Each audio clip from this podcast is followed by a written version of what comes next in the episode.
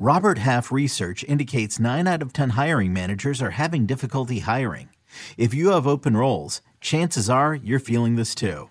That's why you need Robert Half. Our specialized recruiting professionals engage with our proprietary AI to connect businesses of all sizes with highly skilled talent in finance and accounting, technology, marketing and creative, legal, and administrative and customer support. At Robert Half, we know talent. Visit roberthalf.com today.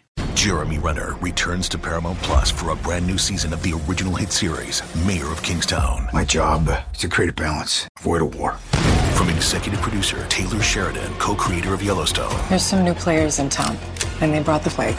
And Antoine Fuqua, director of Training Day. I know it's always been a war zone, Mike, but this is next level. The mayor is back in business. Are you warning me? You're going to find out. Mayor of Kingstown. New season streaming June 2nd, exclusively on Paramount Plus. Start to set those Week 16 lineups. Next on Fantasy Football Today in 5. Welcome to FFT in 5. I'm Chris Towers. I'm here with Dave Richard. And we are talking about some start-sit questions for each position for Week 16 of the fantasy football season. And playoffs are here for everyone now. Whether you're in a 2-week playoff or a 3-week playoff, they're beginning now, I guess, unless you are one of those weirdos who plays into Week 18. But you know, we'll talk about 90% of our audience for now, but we're going to talk some Week 16 start sits, and I want to start with a quarterback who I think is really interesting right now, and that's Jordan Love, who's having a really nice second half of the season, but wasn't great for fantasy last week. It wasn't terrible, but he wasn't great. Matchup against the Panthers, they're a bad team, but they're not necessarily a great matchup for quarterbacks in fantasy because pass volume tends to go way down against them. Dave, are you starting Jordan Love this week? As of now, Chris, I'm leaning against starting Jordan Love. I think I can find a dozen other quarterbacks, including Joe Flacco, which are words that I can't believe are coming out of my mouth, but they are. And it's got it. There's two factors for me. Number one, you mentioned it, the low passing volume on the season. Quarterbacks are averaging 28.4 pass attempts per game against Carolina. Over their past 4 games, that number is 25.8. And you might think to yourself, oh, well, that's because they've got a terrible run defense. You know, their run defense has actually started to get better over the last 4 weeks. I'm filibustering to kill time so I can find the numbers. Here it is. 3.7 yards per carry to running backs in their past 5 games. 3.4 in their past 3. 2.1 yards per carry to Bijan Robinson and the Falcons last week. And we also saw last week that Green Bay got a hot start from Aaron Jones, and then they completely got away from him after the first quarter. And they just leaned on Jordan Love. They threw the ball like 81% of the time. That's literally what it was in the second half last week. So I do think that there is a route Jordan Love still getting some decent pass volume. A lot of it will depend on how Aaron Jones does early in the game. But I don't know if I can really love Jordan Love if he doesn't have Christian Watson, if he doesn't have Jaden Reed, and he's going against this Carolina defense that's just found ways to keep quarterbacks from having high passing volume. A lot of moving parts in that Packers offense, a lot of moving parts in the Colts offense, which makes things really tough to talk about. But Jonathan Taylor did practice without limitations on Wednesday as the Colts opened up their week of practice, and Zach Moss did not. It was initially reported as an arm, then a shoulder. I saw he was on the injury report with a forearm. He's banged up. He didn't practice on Wednesday, but Jonathan Taylor did. Are you starting Jonathan Taylor this week? Without hesitation. He's their best running back. As long as he gets in plenty of practice this week, I'll assume that he'll need a quarter to knock off any cobwebs or whatever to get back into the flow of the game.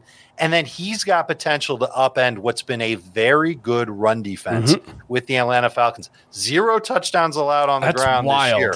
It is, but they also have some pretty big defensive linemen.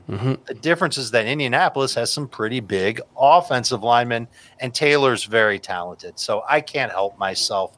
I've been waiting for Jonathan Taylor to come back. I want to use him. And if there's no Zach Moss, who's going to take work away from him? It'll be maybe a little bit of Tyler Goodson, a little bit of Trey Sermon. They've barely used Sermon unless they've absolutely had to. I would imagine that Jonathan Taylor would get a pretty big workload. And if Michael Pittman doesn't play, that run game is going to be front and center for Indianapolis. Yeah, Pittman was limited on Wednesday to open the week. That was a good sign after that scary hit last week. Let's move on to Thursday's game, where it sounds like Chris Olave is going to play after missing last week's game with an ankle injury. He's got that matchup against the Rams.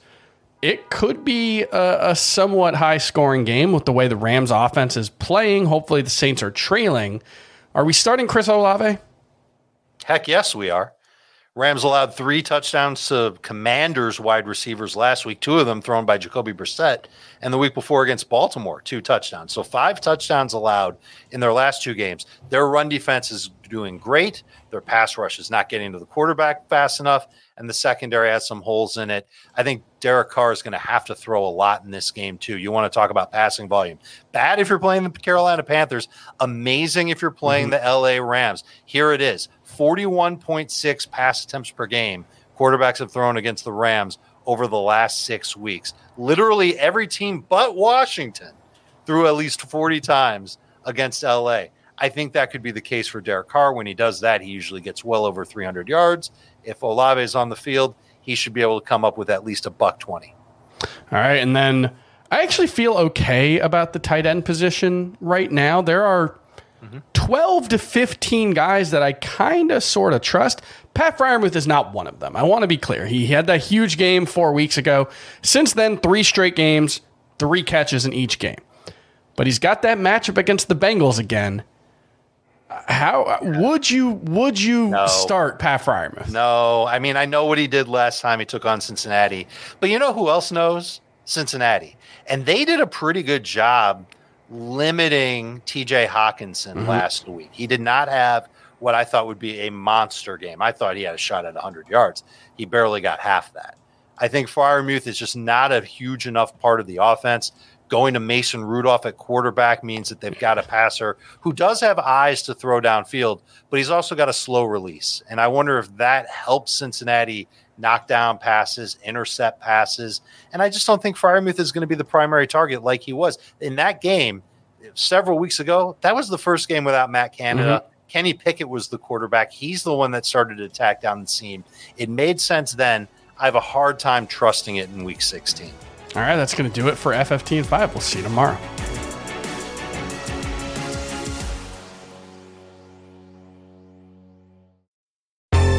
Baseball has begun, which means you need to listen to Fantasy Baseball Today in 5, part of the CBS Sports Podcast Network. Join Scott White, Chris Towers, and me, Frank Sample, every Monday through Saturday as we deliver all of your fantasy baseball needs in just 5 minutes. We'll break down the biggest performers, news, and prospects who could make an impact this season. Make sure to download and follow on Apple Podcasts, Spotify, the Odyssey app, and everywhere else podcasts are found.